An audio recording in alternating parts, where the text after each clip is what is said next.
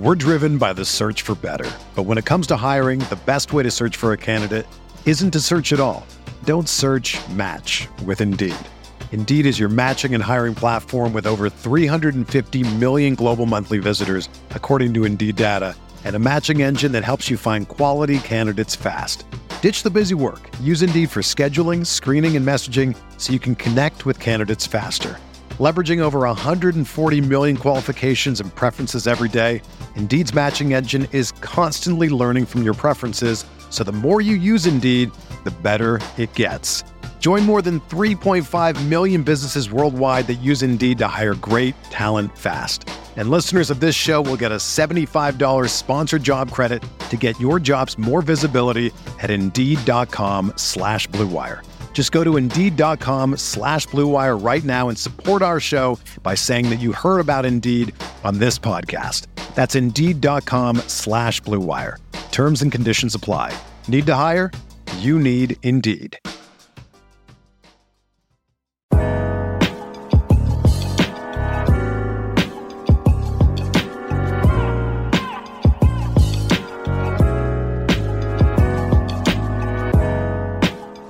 Welcome to another edition of the Knicks Film School pregame show. My name is Andrew Claudio, aka GMAC, and it's time to preview the Knicks' upcoming matchup on Tuesday night against the Portland Trailblazers, who have not made the Portland pivot just yet. But don't you worry, there's a trade deadline coming, and then we will all be on the lookout for when suddenly there's nothing but G Leaguers on this team. Uh, joining me to talk about this matchup is going to be Sean Highkin. He covers the Blazers uh, for Substack, I believe, but has been covering the league for a while now. He has a Substack newsletter called the Rose Garden Report. We love people with a Substack newsletter. In fact, we are a people uh, with a Substack newsletter, although it's really John that does. So obviously, uh, you can check out uh, Sean's newsletter if you want to sign up for free or sign up for a subscription. The link is in our description of this episode. The Blazers come into this game at 10 and 25. They are currently on a seven game road trip. This is game five of said road trip. They just got their first win on said road trip on Sunday night in overtime against Brooklyn. They're 26th in net rating, 20th in defense, 28th in offense. Double digit wins this season. So I did some research, and the 30 teams in the league, 10 teams have at least 20 double digit wins. The Knicks are one of them. They have 22 double digit wins this season.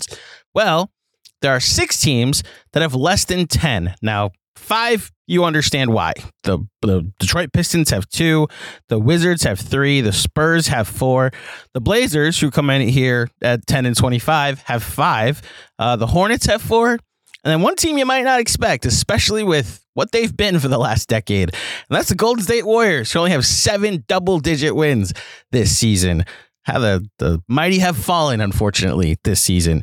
Uh, Scoot Henderson, who went third in the draft, is going to be come up come up as a topic of conversation this year. Full disclosure, I saw the report back in November that he was being sent to the G League. I thought that was because of how bad he was struggling.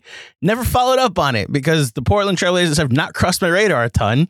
And apparently, it was just like for an injury. You're going to hear me mention it that he went to the G League uh, when talking to Sean. He was he clarifies uh, what actually happened, but he obviously has struggled this season. In fact, uh, through 25 games of his career, I should say 25 games that he's played in his career, Scoot Henderson has a 24.9 usage and a 421 effective field goal percentage.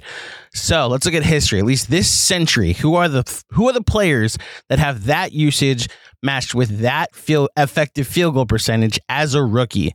Well, it's three players. The first is a future Hall of Famer who has made the All NBA team nine times and won an MVP, and that's Russell Westbrook. Then there's a former Knick, once a Knick, always a Knick, although I think he would like to forget his time as a Knick, and that's Kemba Walker, who uh, had these numbers, the four time All Star with the Hornets, or excuse me, at the time, the Bobcats. And obviously, it's been documented plenty that he struggled for the first four or five years in the league before finally finding his footing around year five or six. A lot of people in the, the RJ camp that have wanted to preach patience have said, like, look at what Kemba has done. The last one is Emmanuel Mudiay. Again, once a Knick, always a Knick. Spent six seasons in the league, really five seasons playing in the league and uh, yeah, had these numbers pretty much consistently throughout his entire career. So there's a there's a worst case scenario and a best case scenario for Scoot. I know the comp was Russ because of his speed, um, a lot through the draft, but he is off to a pretty rough start to his career. He's he was coming off the bench, has only recently been inserted into the starting five, and has looked somewhat better. He's scoring more points, he's getting more usage, and we'll see what version of him shows up in this game on Tuesday night. Let's hear more about it with someone that's an expert on the Portland Trailblazers. Here is my conversation with Sean Highkin of the Rose Garden Report previewing this matchup on Tuesday against the Portland Trailblazers. Enjoy. Welcome to the Knicks Film School podcast, Sean. Thanks for having me on, Andrew. Good, good to be with you. Um, I'm happy to have you, and I'm interested to talk about this this basketball team, the Portland Trailblazers, that are 10 and 25. And just recently, um, on Patreon, Mr. Macri and I did a power rankings, and we don't do like the best teams in the league, one to 30. We don't do the like championship contenders. It's a how you feeling power rankings, and I didn't know where really to put the Blazers. Obviously, it was closer to the bottom of the rankings as far as like the bottom five are concerned, because sure. there's like five teams that are quote unquote tanking. Mm-hmm. But usually you have a player, whether it be the Spurs with Wemby or the Pistons with Cade, or even the, the Hornets with LaMelo, that you could be like, we have a player that we're mm-hmm. at least excited to be building around. And with Portland, you would think it's Scoot Henderson, but with what happened in November with him having to go to the G League, it, there's some questions from the outside looking in. So if you could, let's just start there, enlighten us. How have things gone this year with with Scoot to to the Knicks fan that hasn't watched a ton of the Blazers this year? And is there any cause for concern that the vibes would have you not feeling very great at the moment? Well, just for some clarity, Scoot was not sent to the G League to play. That was a that was a I think like a two hour rehab assignment. Oh, basically, oh, okay, team, got it. The team, the team was pra- he was at he was coming off the ankle injury, and the team was on the road and wasn't going to practice, and so he that was basically they just had him go down there for. And they literally sent out the we assigned him and the we recalled him announcements like two hours apart. So he basically just like went out there and got a practice in. So that was he was not assigned to. He was G not League. officially playing no, in no, the G League. No, got it. Not. Got it. He has not. He so has then not, the, the he has not appeared in a game to with the Rip City remix. But but the better clarification then, real quick, yeah. is just based off of how his season has gone. It has yeah. been one would argue a disappointment. Maybe you can clarify how much of a disappointment it's been.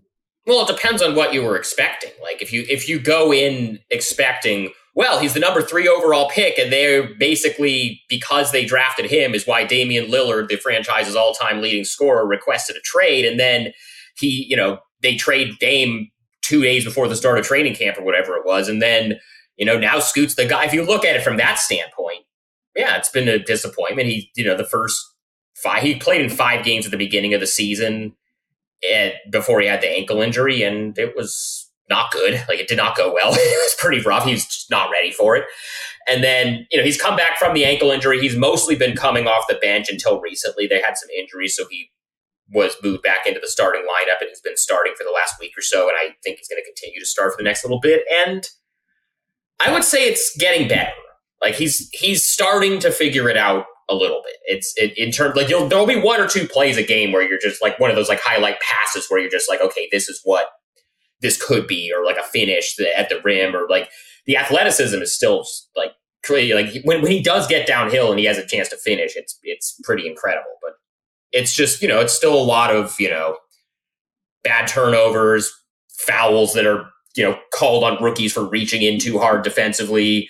Uh, the three point shot is still very much a work in progress. I think that's gotten a little bit better over the last month or so, but that's still very much not where it would need to be long term.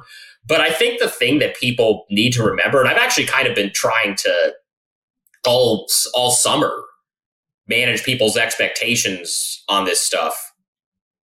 How many 19 year old point guards have come in and been good right away?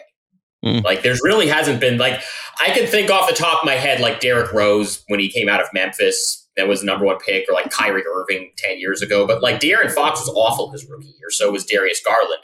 Dame was awesome his rookie year, but people forget that he was a four year college guy. So he was 22 when he came into the NBA. It's a different level of readiness for it. So I, you know, I kind of think it was always going to take some time with Scoot, but all the stuff you hear about him behind the scenes, as far as like he puts in the work, he's coachable, he's a good teammate, and you know he's he's doesn't, you know, he watches film, all that kind of stuff. All the, all the, all of those sort of indicating factors are there to make you think, okay, like it's a little premature to just write this guy off because the first two months of his rookie season at 19 haven't gone the way that maybe people thought they would based on where he was drafted.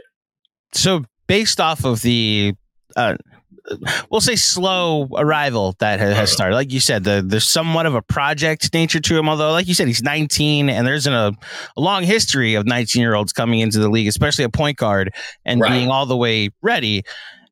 How's the fan base taking it? Are they patient? Because the last, like, this is the guy that replaced Dame technically. And if you want to just sit, uh, make the one to one as the next point guard in uh-huh. the franchise, but uh, is there it, while there's a learning curve for him, is the fan base able to accept said learning curve and the timeline that comes with it? I think most people. I mean, you're you're always going to see you know extreme reactions at one end of the spectrum or the other on social media, depending on how much of that stuff you look at. I you know, as a beat writer, it's like my responsibility to at least look at enough of that stuff to kind of get the general idea of what people are talking about and where people's heads are at as far as the fan base is concerned.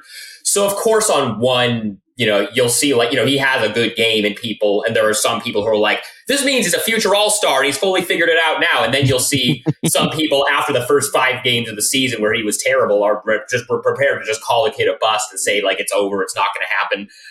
I think by and large, because you know, Dame requests the trade on July 1st. I think everybody knew that eventually the trade was going to happen. It didn't happen until like the end of the summer, but once it happened, people had kind of had the whole summer to, you know, prepare for the fact that once, you know, a top 10, arguably top 10 player in the league, Damian Lillard, who's been there for 10 years, is not there anymore the record is probably going to be what the record is probably going to be. And then for the next couple of years, that's just kind of what it's going to be. And you don't worry as much about wins as losses as you do about development. And so I think those expectations being set from the beginning, where it's not like they go into the season thinking they're going to be a playoff team. Everybody knew what this was going to be as far as where they were going to be in the standings. And I think that lends people more to being willing to be patient and let this kid figure it out. And I think also just the fact that a he's 19, so it's like you can't really expect like Luke, like Luka's 19. Luka was 19 when he came to the league, but that, that that's a different thing. He's six foot seven. It's not the same thing as like a six foot four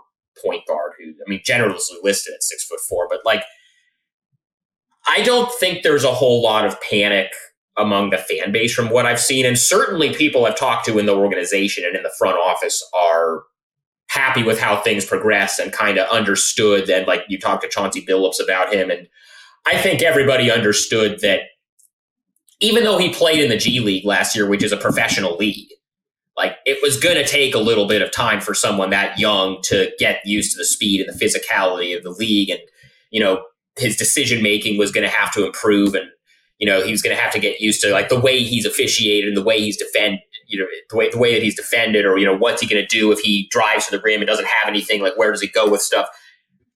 That stuff, I think everybody in the organization and everybody whose opinion matters on this stuff kind of knew that it wasn't going to happen overnight. And I think overall, if you if you ask guys, if you if you ask like Chauncey or you ask people in the front office, I think people are pretty happy with where things are at. All things are things considered, and I think people expected it to be a multi-year thing with him to become whatever he's going to become. Well, just being a box score scout for a second and seeing how his minutes have gone up, and with the uh-huh. minutes going up, his usage has gone up as well. What should a Knicks fan expect on Tuesday night, specifically from Scoot, as far as his involvement in the offense, his uh, overall um, I, I'm trying to think of the right word to use it, but like how much how much he's featured in the offense. Uh, I know this is mostly Anthony Simons' team when it comes to the points and then the rebounds and everything. Well, really the points being mm-hmm. scored along with Jerami Grant. But um, like, what should a Knicks fan be somewhat uh, concerned that this is a, a Portland team? Like they're coming off a win against Brooklyn and you know that the the formula for how they can get a win uh, across town might actually work against them as well. Well, the guard rotation has been interesting just because they've had so many guys in and out over the last couple of weeks or so. Scoot has been starting and he's going to start again tomorrow. Mm-hmm. Like we asked Chauncey after the game because because Scoot, you know, and this was a little bit of a talking point.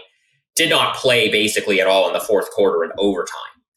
And I think that was more. And Scoot was fine yesterday. He, I think he shot three for eight, but you know didn't have any turnovers. It was it was a it was a decent game for him. It wasn't he he wasn't terrible out there, but Chauncey just didn't close with him because what who they had out there with you know Shaedon Sharpe, Malcolm Brogdon, eh, like the lineup that he had out there was working, so he stuck with it.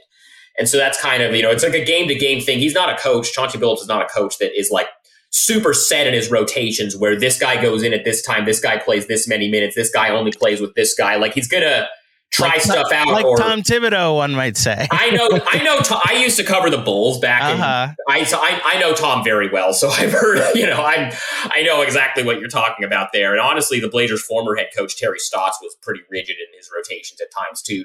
No, Chauncey's willing to kind of try stuff out, and you know, there have been times where he's kept Scoot in late in games when maybe he shouldn't have because he wanted him to get the reps. So I, it's it's going to be like because like yesterday, you know, he closed with Malcolm Brogdon because Malcolm Brogdon was playing well, and I think you know you can say you know for a rebuilding team, it's more important for the younger guys to get the reps, but also they were coming off a pretty disastrous start to this seven game road trip where they lose, they get blown out the first game in Phoenix, they get blown out, they, then they have like the baseball series in Dallas, they get blown out in the first game, and then the second game Luka doesn't play, and they get blown out again. And then they've got the Knicks tomorrow, who are a you know a pretty decent playoff team and haven't lost a game since they traded for OG.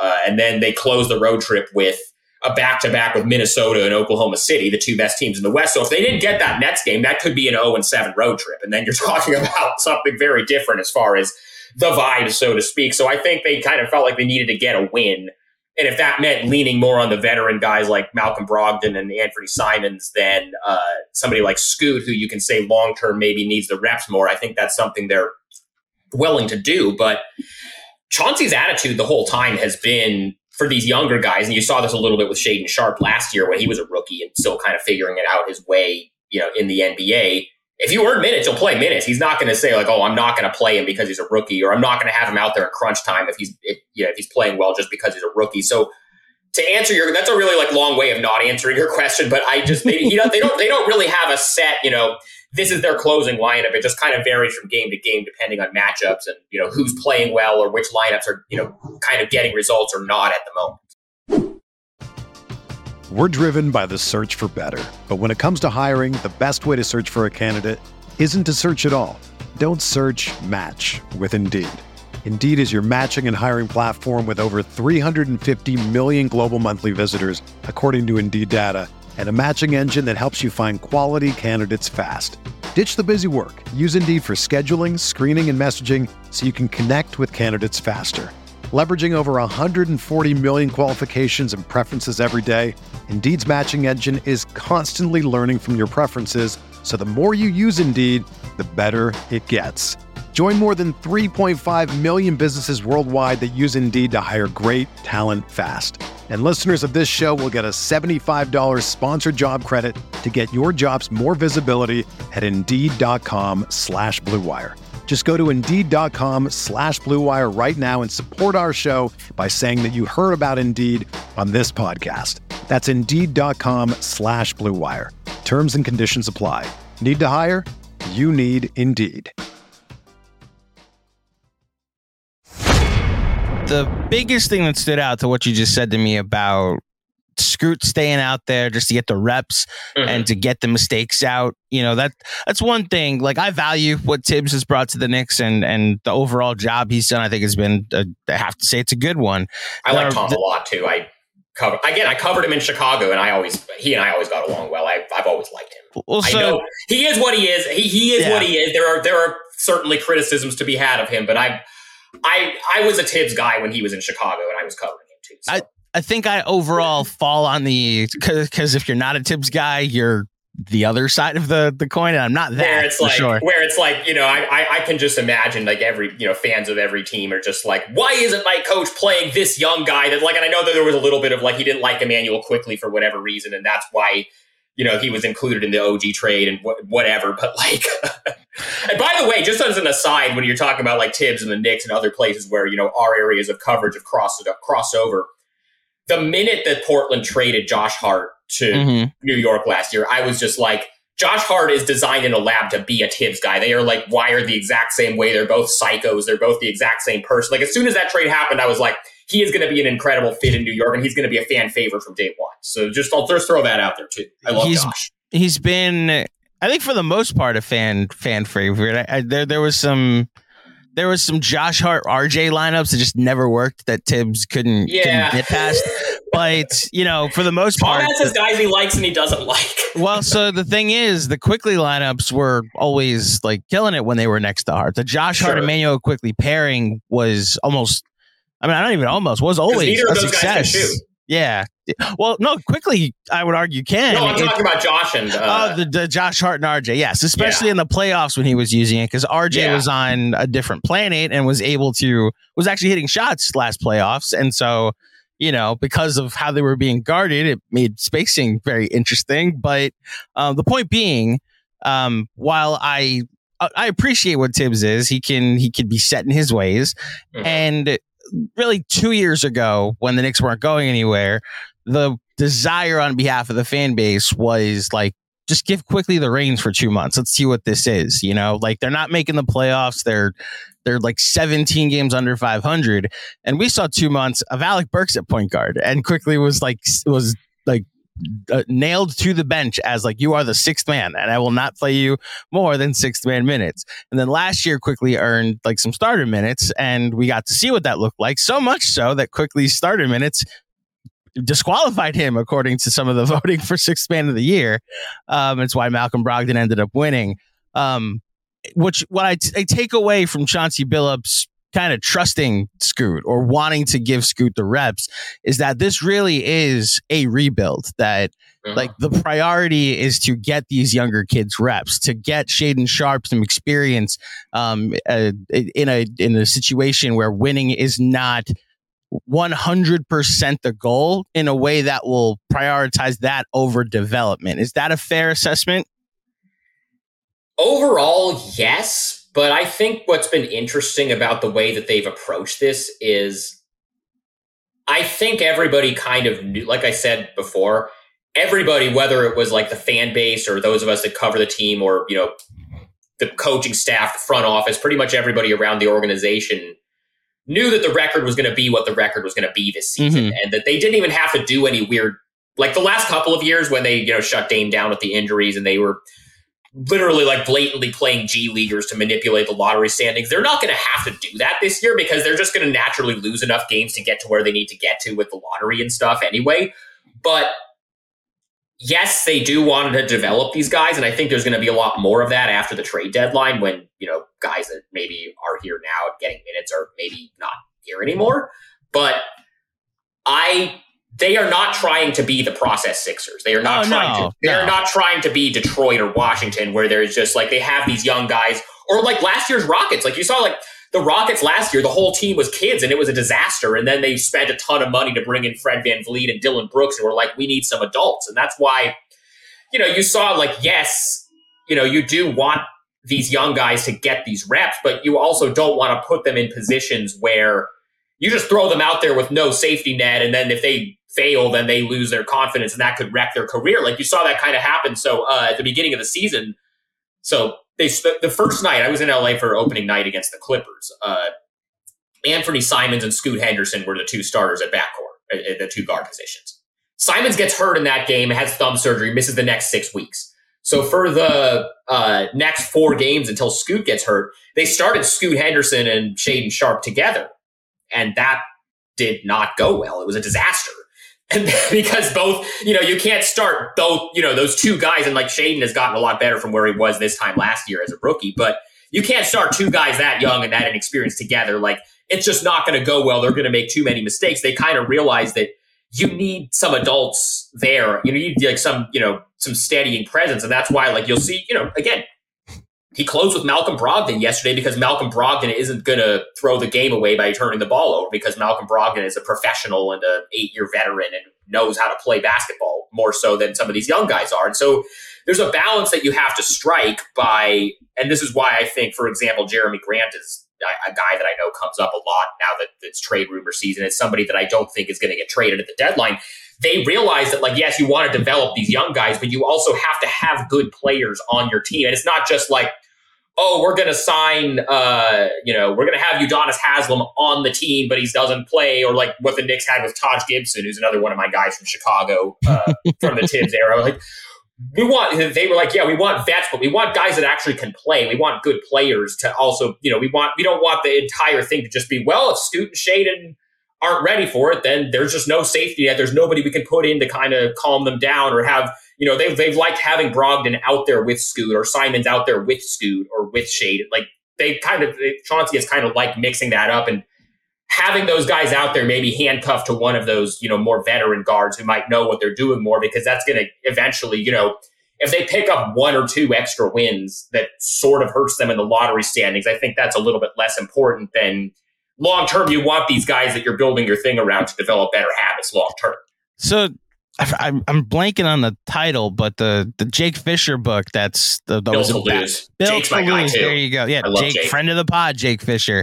Um, he talks about the the process six process Sixers and how after Jahlil Okafor had that incident um, yeah, in Philadelphia. Yeah, yeah, they basically had to beg Elton Brand to come out of retirement. Elton Brand, Ish Smith, like uh, Coach K, literally called up um, the NBA and was like, "I'm sending guys to the league, and I'm afraid to get them drafted." By the the Sixers because of the situation they're getting put in, and I think the, right. the point that you're making that you need to have veterans in involved in your rebuild so that way if, so that way it isn't completely stunting their growth and what it seems to be happening among the the process era of the Sixers was that um, none of the guys that were part of the rebuild then were part of the future or even considered to be right. part of the future or knew if they were going to be part of the right. future and which I is why that, with which what Portland's doing it seems yeah. to be more putting them in situations where okay this is where you want to get to so right. we're going to put you with guys that can give you something to to reach toward, right? And you know what else has been really valuable this season with that? And I mean, this is going to be like a, you know, the rest of the league is not going to view this as news, but for the first time this year, the Blazers finally, they were one of the last two holdouts. They finally have their own G League team. Mm. So they actually have a G League team that plays in Portland. And some of their guys, like obviously, like the guys like Scoot and Shaedon, and like you know the guys that are actually playing aren't going to be doing anything there. But some of these guys, like you know, some of their young, their other rookies, or like like Rayan Rupert is this French kid that they drafted in the second round, who they are very high on long term. But he is very raw. He's not ready to play in the NBA, but he's been playing 30 minutes a game in the G League, and they're just like, go play in the G League and get those reps and play through mistakes and get better. And like that's going to help you long term. So like there's a balance of like, yeah, they do want these guys to get reps, but they're also not going to go out there saying, hey, we're cool if we win 10 games because you don't want to win 10 games. Like that's just miserable for as much as like you can say it's better for the lottery odds. It's just miserable for everybody involved. Like, you know who was on those process Sixers teams is Jerami Grant. Jerami Grant. You know? Yeah. And you know, I've I've talked to him about it before, and I've also talked to uh, back when I was my, one of my last years covering the Bulls. They had Isaiah Canaan and Michael Carter Williams who were on some of those process Sixers teams. And you talk to these guys about just how miserable they were going into every single one of these games, knowing that they were going to get blown out by 30. And like, you just, you don't want to do that. You don't want to, you want to get these guys reps, but you also don't want to put them in positions where they get used to losing that early and they're just cool with it. And like, I'm going to be really interested to see how this goes down the stretch after the trade deadline because I think Malcolm Brogdon is probably going to get moved. I like I said, I don't think Jerami Grant is because I think he's cool being here and they like him and you know they want to keep some vets around. But I wouldn't be surprised if he and like Anthony Simons and DeAndre Ayton and some of those kind of more veteran guys, they maybe do a little bit of what they did last year and you know suddenly those guys have like knee knee tendonitis or something that uh. they have to sit out. But if they do that, I mean, what they did last year was so, and like really the year before, too, the year before, yeah, was yeah. so blatant, and they were literally like signing guys off the street who had never. uh you know, who are just not, you know, not NBA players just to have enough bodies. If they do that this year, they're not going to shut down Scoot because he needs the reps. They're going to play him the whole way. They're not going to shut down like Shaedon maybe I don't know. He's dealing with an adductor thing. They might decide to do something with that at some point. But like, if they do that, at least Scoot is going to be playing in all those games because he's he's 19 and he can play those minutes and he actually needs the experience. So they're not going to go all the way with the, every single player on our roster that you've heard of is getting shut down. So a couple things, and then I'll I, I have a follow up question. First, uh-huh. the like what you were saying about what the Blazers did not what they did last year and then really what they did two years ago. Yeah. Uh, I hope this doesn't come off as disrespectful, but we have a name for that in New York. It's called the Portland Pivot. Um, we suddenly just are like a one one win in 25 game team and it's like that's what we're waiting for after the trade yeah. deadline the portland pivot and yeah. so that's really what we do we, we call it in new york i think it's coming to an extent and i mean look i if that's what people call it they don't have anybody to blame for that but themselves because that's mm-hmm. what they were doing. They were trying to manipulate the lottery standings and sometimes it worked out like you know in some cases like the first year that they did it they had the sixth odds in the lottery and they moved down to seventh like mm-hmm. they actually fell down a spot they didn't jump up like they thought they would ended up working out okay because Shaedon Sharpe was there at seven and they took him and they're very happy with that Last year they did the same thing. They had the fifth odds. They ended up moving up to three. They get Scoot, and they were one digit off. I was actually in the lottery room where they did the drawing of the ping pong balls, where they like take your phone and stuff. I did that this year, mm. and they were one digit off from getting Wemby. So oh, wow. it's like it can go either way. You could, you know, you you could be, you know, you could do all the stuff that they did, or like, you know, Detroit had the worst record in the league last year. They moved back to five all the way, which is a disaster for them. And so, like, you know, th- there's only so much of that you can do. And I think, and I've, I've told, I've told people in the front office directly, like, I don't want to watch another year because like I, I cover all these i'm not a fan per se but i cover all these games. I watch all these games because i have to. I can't just check out when they decide to check out for the season. I have to watch all these games and i'm just like they're you're gonna i've told people i've told people in the organization this like you guys are gonna lose the amount of games that you need to lose to get what you need to get done as far as lottery standings anyway, just because teams that are this young are never good. But play your guys. Just lose the games organically. Don't don't and I get it for some of the more veteran guys like Anthony's like Anthony Simons does not need to be out there playing in some of these games where you're tanking. But like if they do any if they pull any weird shenanigans with Scoot, for example, like that's that's gonna be a problem.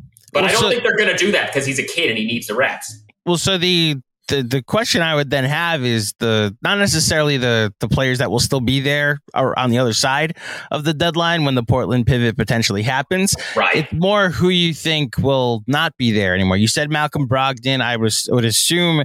Um, well, you said Jerami Grant would still be around. So I don't think there, he's going to be moved. So then, other than um, Malcolm Brogdon, who might who else might not be on the roster on the other side of the deadline?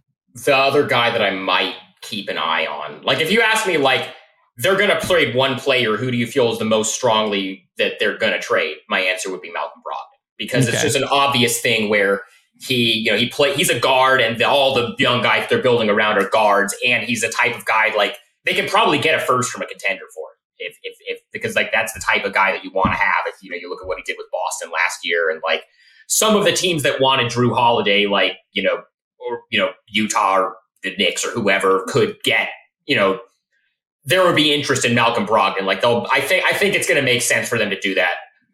The other guy that I would say is maybe like 50 50, and I could see that going either way, but is maybe somebody to sort of just, you know, keep in your back pocket as somebody that might get moved would be Matisse Thybulle.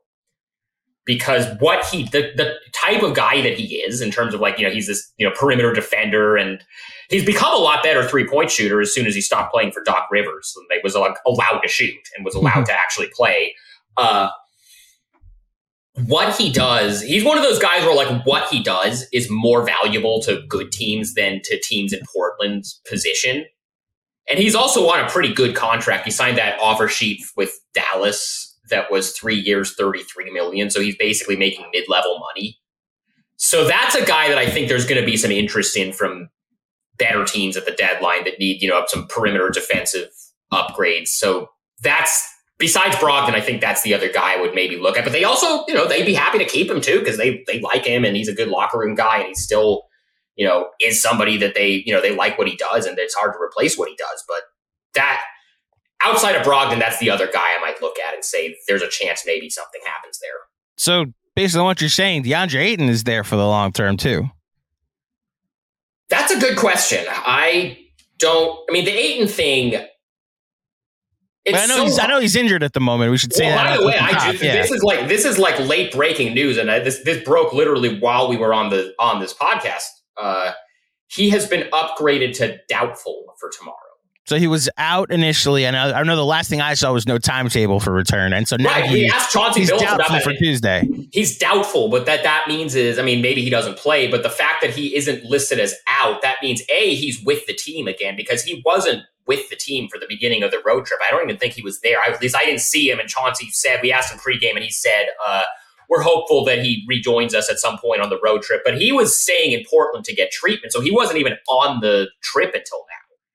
So uh, I think like so the fact that he was upgraded to doubtful means a he's physically here in New York now with the team, and b if he doesn't play tomorrow, maybe he'll play uh, it, one of the last two games of the of the road trip in Oklahoma City or Minnesota. But as far as like overall how that is going, it's hard so hard to kind of it's hard to really definitively say one way or the other because there have been times where like he like there were a couple games where he was awesome and there are other games where you know he's passive or it's not you know. And for and what's interesting is that for all of the reasons that he might have to be frustrated with the situation in terms of like he's not getting a ton of looks or a ton of touches or a ton of plays called for him for the first six weeks of the season or so body language was good, said all the right things, the attitude was good, all that stuff.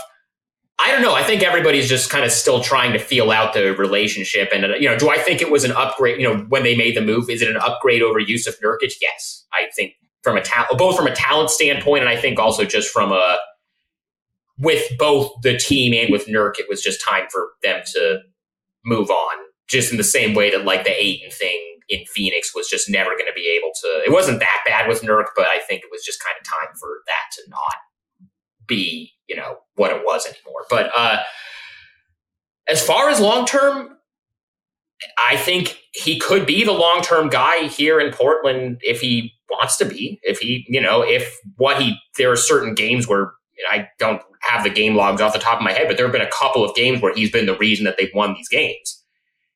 And you know, you see what the talent level is and, you know, what he can do when he's healthy and locked in and stuff.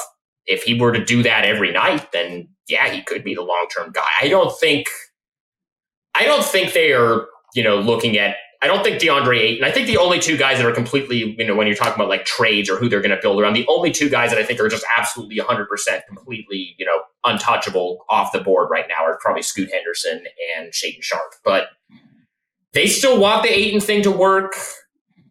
I think at least for the next couple of years, that's going to be the guy. Beyond that, I don't know, but I don't. I, I when I say I don't know, I'm not saying like I like I don't think one way or the other that any decisions have been made there or any really you know there's really any clarity on that. But like it's it's the kind of thing where like yeah they could try to trade him, but like who are you going to get better right now?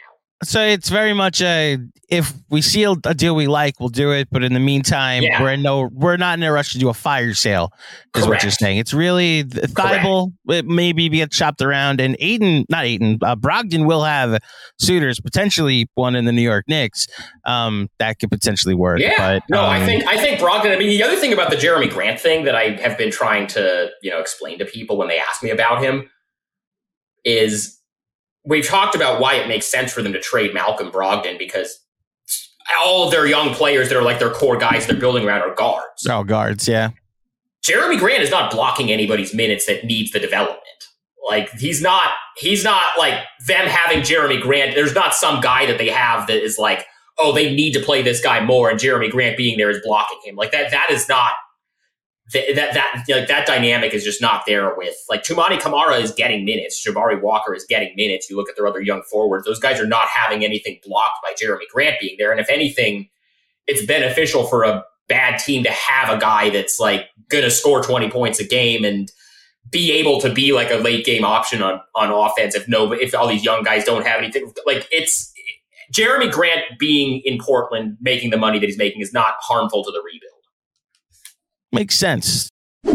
You know, if I would have applied myself, I could have gone to the NBA. You think so? Yeah, I think so. But it's just like it's been done. You know, I didn't want to. I was like, I don't want to be a follower. Hi, I'm Jason Concepcion. And I'm Shea Serrano, and we are back. We have a new podcast from Wondery. It's called Six Trophies, Woo! and it's the f- best. Each week, Shea Serrano and I are combing through all the NBA storylines, finding the best, most interesting, most compelling stories, and then handing out six pop culture themed trophies for six basketball related activities. Trophies like the Dominic Toretto I Live My Life a Quarter Mile at a Time trophy, which is given to someone who made a short term decision with no regard for future consequence. Or the Christopher Nolan Tenet Trophy, which is given to someone who did something that we didn't understand. Catalina Wine Mixer trophy. Ooh, the Lauryn Hill, you might win some, but you just lost one trophy. And what's more, the NBA playoffs are here, so you want to make Six Trophies your go to companion podcast through all the craziness. Follow Six Trophies on the Wondery app or wherever you get your podcasts. Listen ad free right now by joining Wondery Plus.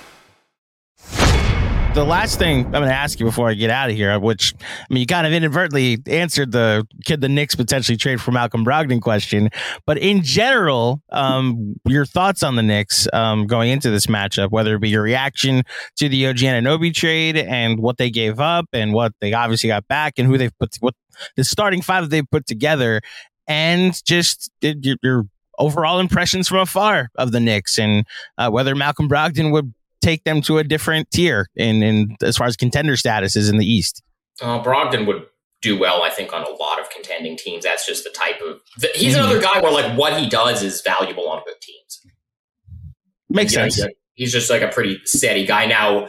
So as far as, as a whether, backup point guard, that yes, would exactly. make now, a ton of sense. As, yeah. As far as like whether a trade with the Knicks is going to happen, I I haven't gone through like which picks do all these teams have and which salary filler makes sense you know what any of that stuff. I haven't fully sat down the biggest through. obstacle honestly i don't even think is the picks. It's the he's the Klutch client part of it. So oh, I, I yeah but eh, like I, that's a i know i, know i, know is the thing i know, know? all the caa i know all the caa stuff with the Knicks but like I feel like when it's Malcolm Brogdon and it's not a guy that you're trading for to be like the face of the franchise, I feel like that might be a little bit less of a thing than like the Dejounte Murray thing, I get a little bit more from the Knicks not doing it because he's a Klutch guy standpoint.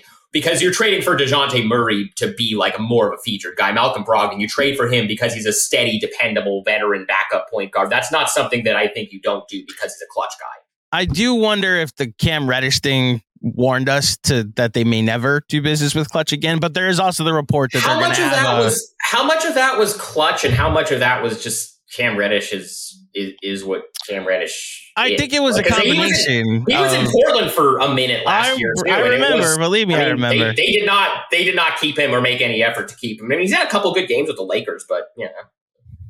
I think the it's to them it's still their clients was sure. traded to the Knicks and right. saw like 27 straight DNPs whether right or wrong well I mean again like, Tom has guys that he likes that. and he doesn't like but I don't know I don't know if it, I don't know if there was an edict that was like I mean you might know this better than I would but I don't think there was an edict of like the CAA powers that be were like oh Cam Reddish the Klutch guy we're not going to play him I just think Tom has types of guys that he likes and that he doesn't like and Cam Reddish is not really a Thibs type of guy. But as far as like overall, yeah. what I think of the Knicks, I think they, I think the roster, and like I understand that like a lot of Knicks fans probably were not happy that they traded Quickley. Because I think it's more 50-50 about the the fa- the happiness level of the fan base with I the just trade. See, I know? just see what I just you know I just see like I as in the immediate aftermath of the trade, I just saw a whole lot of man. I can't believe we traded Quickley and like and he's really good. I totally mm-hmm. I get it, but like I thought that trade made both rosters, both them and the Raptors. I think it made both of those teams make a lot more sense because the Raptors needed a guy like Quickley in terms of like a, a lead ball handler and a score, you know, scoring guard like that. And the Knicks needed, I think, I think what OG does, and first of all, OG also a total Thibs guy. That's a I, I don't know. I thought I thought the trade was fine on both sides, and I think both teams got better because of the trade. I that think the so uh, Jared Dubin came on with us. Uh, Another one of my guys. I'm just listing all your friends today, aren't I? Yeah. And he he I thought made made the best point as far as trying to verbalize my inner feelings about the trade. Mm-hmm. And it's mm-hmm. like I didn't want them to trade Quickley, but damn it if they didn't make me like the Quickley trade and the fact that it was for OG Anunoby. Like I'm I'm able to swallow that pill a yeah. little easier in this in the fact that it's for the perfect guy that they needed to really make the starting five something pretty great. Um, and so I guess we'll see. We'll we'll see how this Man, this I team only does in this matchup. Uh, the only game of the Knicks that I've watched since the trade was the first one against Minnesota. He Mhm. looked awesome in that game, and it was like it seems like it's a really good fit. So I, I think you know there's there's and I, you know we see this all the time. You and I are both. Uh, I I hate this term, but sports content creators or whatever. There's always this rush to have to be like, oh, who won the trade? Who lost the Oh, trade? yeah. Just have these snap reactions.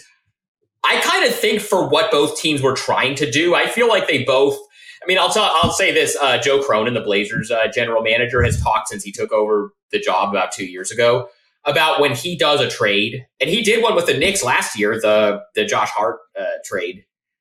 He likes his goal with any because, like, there are some GMs like you know Masai Ujiri is one, Danny Ainge is one, where like they love to hear about like you know, they they love to have the news cycle like oh this guy fleeced this guy. Joe has talked about how he likes to do a deal, and his goal is for both teams to walk away from the deal feeling like they got what they needed to get out of it. And I feel like this is one of those deals with the Knicks and the Raptors where I think both of them did what they needed to do in terms of, you know, I think they both came out better than they were before the trade, both sides of it. And so I don't think it's a winner loser type of situation or who got the better end of it. I think it made sense for both sides, and I think both teams have been playing better since the trade than they were before it. So I, I, I think that I think this trade was a win-win.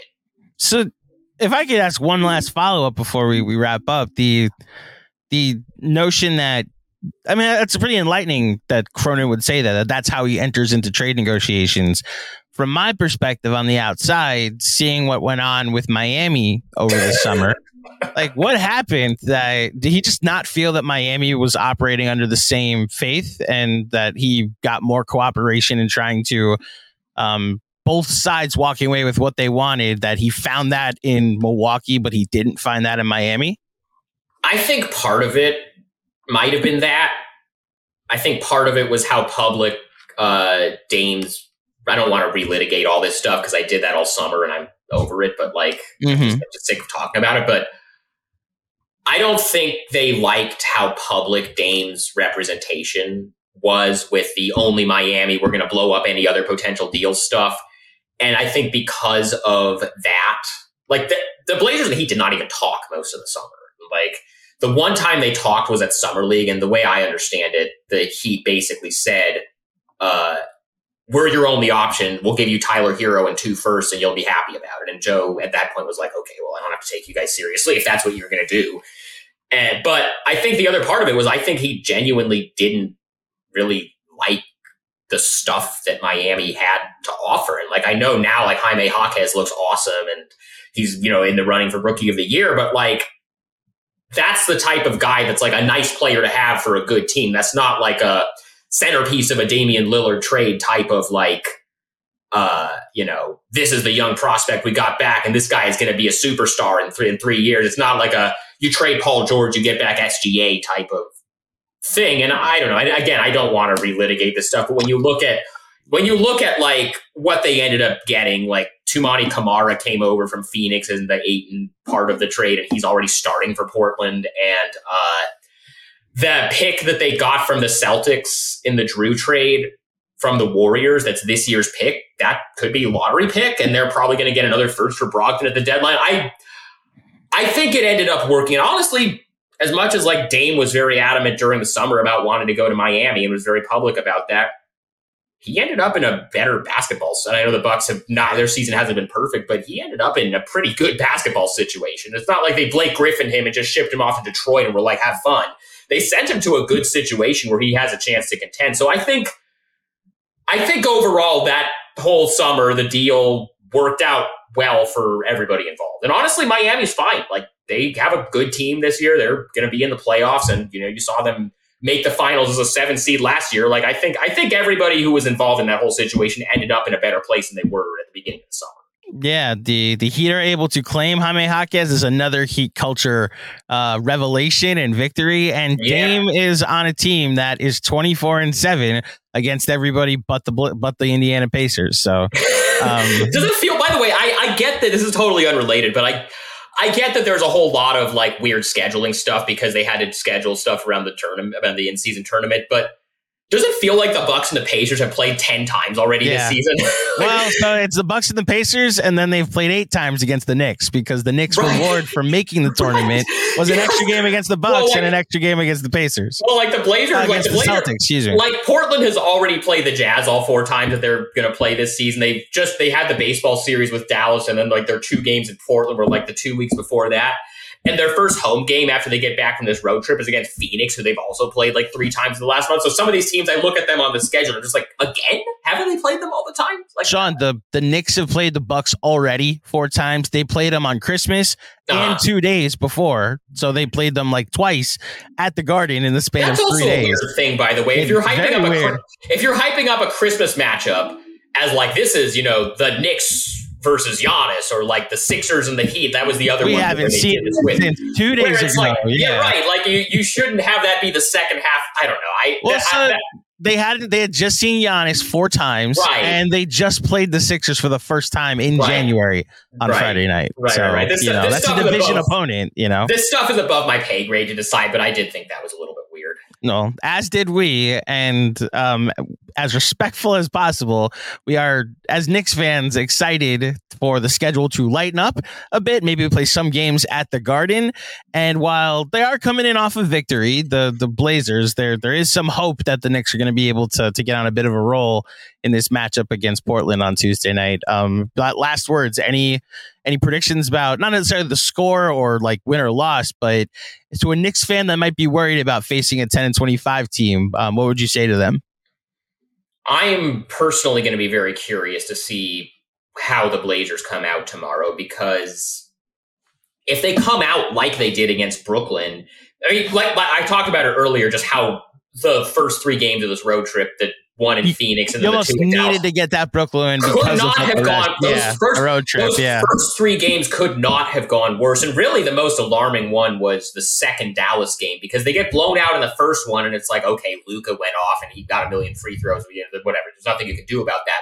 But to have that type of loss and then Luka to not play in the next game and you still get blown out, like that's tough hmm that's not that's not a good sign for and because because before that and like I you know again we talked earlier about like fan reaction to you know a rebuild and social media chatter and all this stuff. Most of the feedback that I had gotten from fans and readers and subscribers and all of that was that people knew that the season was going to be what it was as far as the record, but they liked watching this team because they're young and they play hard and they're competitive and you know they're in most of these games even if they're losing a lot of them. And I felt like in the first three games of the road trip where they got blown out in all three of them, and then especially they got blown out in that last Dallas game without Luka after they got blown out with by Dallas before. Like I felt like a lot of that sentiment was starting to wear off a little bit, and now Hmm. people were wondering if it had turned a corner and not in a good way. And so then, you know, you have that game against uh, Brooklyn last year where even if they had lost, I think they would have been happy with the effort because they were in that. And it was a little bit more like what it was at the beginning of the season. So if Portland comes out tomorrow against the Knicks, who are, you know, the Knicks aren't a title contender, but they're good. Like they're a playoff team in the East. They're decent. That's a better team than the Nets team that they just beat. But like, if they come out with that kind of effort and it's a game, even if they lose, if but if it's if it's a game, if it's a really you know competitive game and they're in it and it's not just a blowout, they'll feel good about like okay, those first three games of the road trip were just a blip, and now we've kind of righted the ship. If they come out flat again and get run off the floor, and that Nets game where they were competitive and they did end up winning was just a blip, and they're back to what it was the first three games, and I wrote this last night, that's going to tell us something different. So I'm very curious to see how they come out either way, whichever way it goes. So my curiosity and the the uh, the wonder of whether or not they they do come out flat. Three days in New York City, and whether or not that could potentially lead to them coming out flat, and with the need to get out of the Big Apple Mhm. after some, some time in the big city. You know, so so we'll see on Tuesday night. Uh. Sean, you've been great with your time. Before you get out of here, please tell everybody they can find you and all your stuff. Well, rosegardenreport.com. It's it's a pretty similar thing to what you I mean it's on Substack, which is what Knicks Film School is on too, and you guys do terrific work. I think I think the way that I think I would say I I don't want to say I'm doing the same thing with the Blazers as you are with the Knicks because I think what we do is a little bit of a different thing because you you guys are a lot more into like the breaking down the film and doing like the X's and O's and that type of stuff and Whereas I'm more of like just, you know, a beat writer, like I'm at all the games and practices and I'm, you know, that that's kind of more what I'm doing, but I you know, I you know, I cover the team pretty comprehensively. I'm at all the stuff. I don't travel much. I just I did this trip for, you know, there this one made sense to do, so I am in New York. I'll be at the game tomorrow, but I I feel like if you're interested in reading any kind of, you know, comprehensive coverage of the Portland Trailblazers, whether that's a team you're a fan of, which, you know, I don't know how many of your, I would imagine most people listening to the Knicks Film School podcast are probably Knicks fans. So I don't know how many people that so applies too, yeah. to, but like, if you're just, I don't know, like I, uh, there are people out there who are maybe fans of a team, but, you know, like knowing what's going on with other teams. If you want to kind of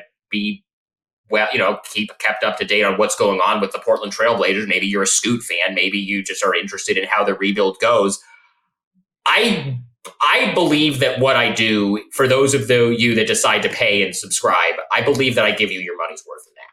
So that's that would be my pitch. It's called the Rose Garden Report. The link to subscribe is in the description of both this episode on YouTube and, of course, in your podcast feed we support people on mm-hmm. Substack here at Knicks Film School. So please uh, support the people that we recommend and that make time for us to come on our podcast. Uh, Sean, thank you so much. Good to talk to you, man. Once again, a big thank you to Sean for coming on today's show. Hope you enjoyed it. Apologies for the for the mic issues. He was in a hotel room. There's never great acoustics in a hotel room, but uh, we persevere anyway. Uh, but I appreciate him making the time. He actually like got asked to do this last minute because I had a guest. That guest is very sick apparently, and uh, was able to set this up. So uh, thank you to Sean for being able to do this last minute. You know what to do. The KFS bump. If anything, just sign up for the free newsletter if you're not trying to pay for the KFS bump, or if you're interested in the KFS bump being a subscription to a Portland podcast or a Portland newsletter, by all means, the Rose Garden Report, that Substack is in the episode description of this podcast. As far as I'm concerned, that'll do it for me. If you dig the show, head over to iTunes, drop a five star rating and review. I'll be back with this podcast on Thursday morning to preview the matchup against the Mavericks. As far as your post game is concerned, that's also an APJP special. So I will be off on Tuesday celebrating six months of marriage. Shout out to Mrs. Claudio. I just shouted out my wife like I would AG1. Um, love you, babe. I can't wait to celebrate six months with you tonight. And until next time, thank you for listening. Enjoy the game tonight, and I'll speak with you soon. Peace.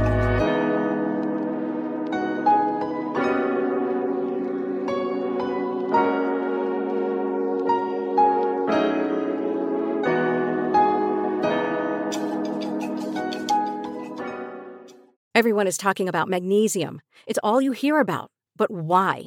What do we know about magnesium? Well, magnesium is the number one mineral that 75% of Americans are deficient in. If you are a woman over 35, magnesium will help you rediscover balance, energy, and vitality. Magnesium supports more than 300 enzymatic reactions in your body, including those involved in hormonal balance. From functional medicine doctors to mental well being and female hormone experts, we all know that magnesium is the one mineral to improve all aspects of well being and health. But which one? Magnesium Breakthrough from Bioptimizers, the trusted choice recommended by leading experts with seven best absorbed forms of magnesium to ensure your body receives the support it needs for overall well being. Go to bioptimizers.com slash balance today and use code BALANCE10 for 10% off. Support your journey to wellness at B-I-O-P-T-I-M-I-Z-E-R-S dot com forward slash balance. Magnesium Breakthrough from Bioptimizers, your foundation to optimal health and vitality.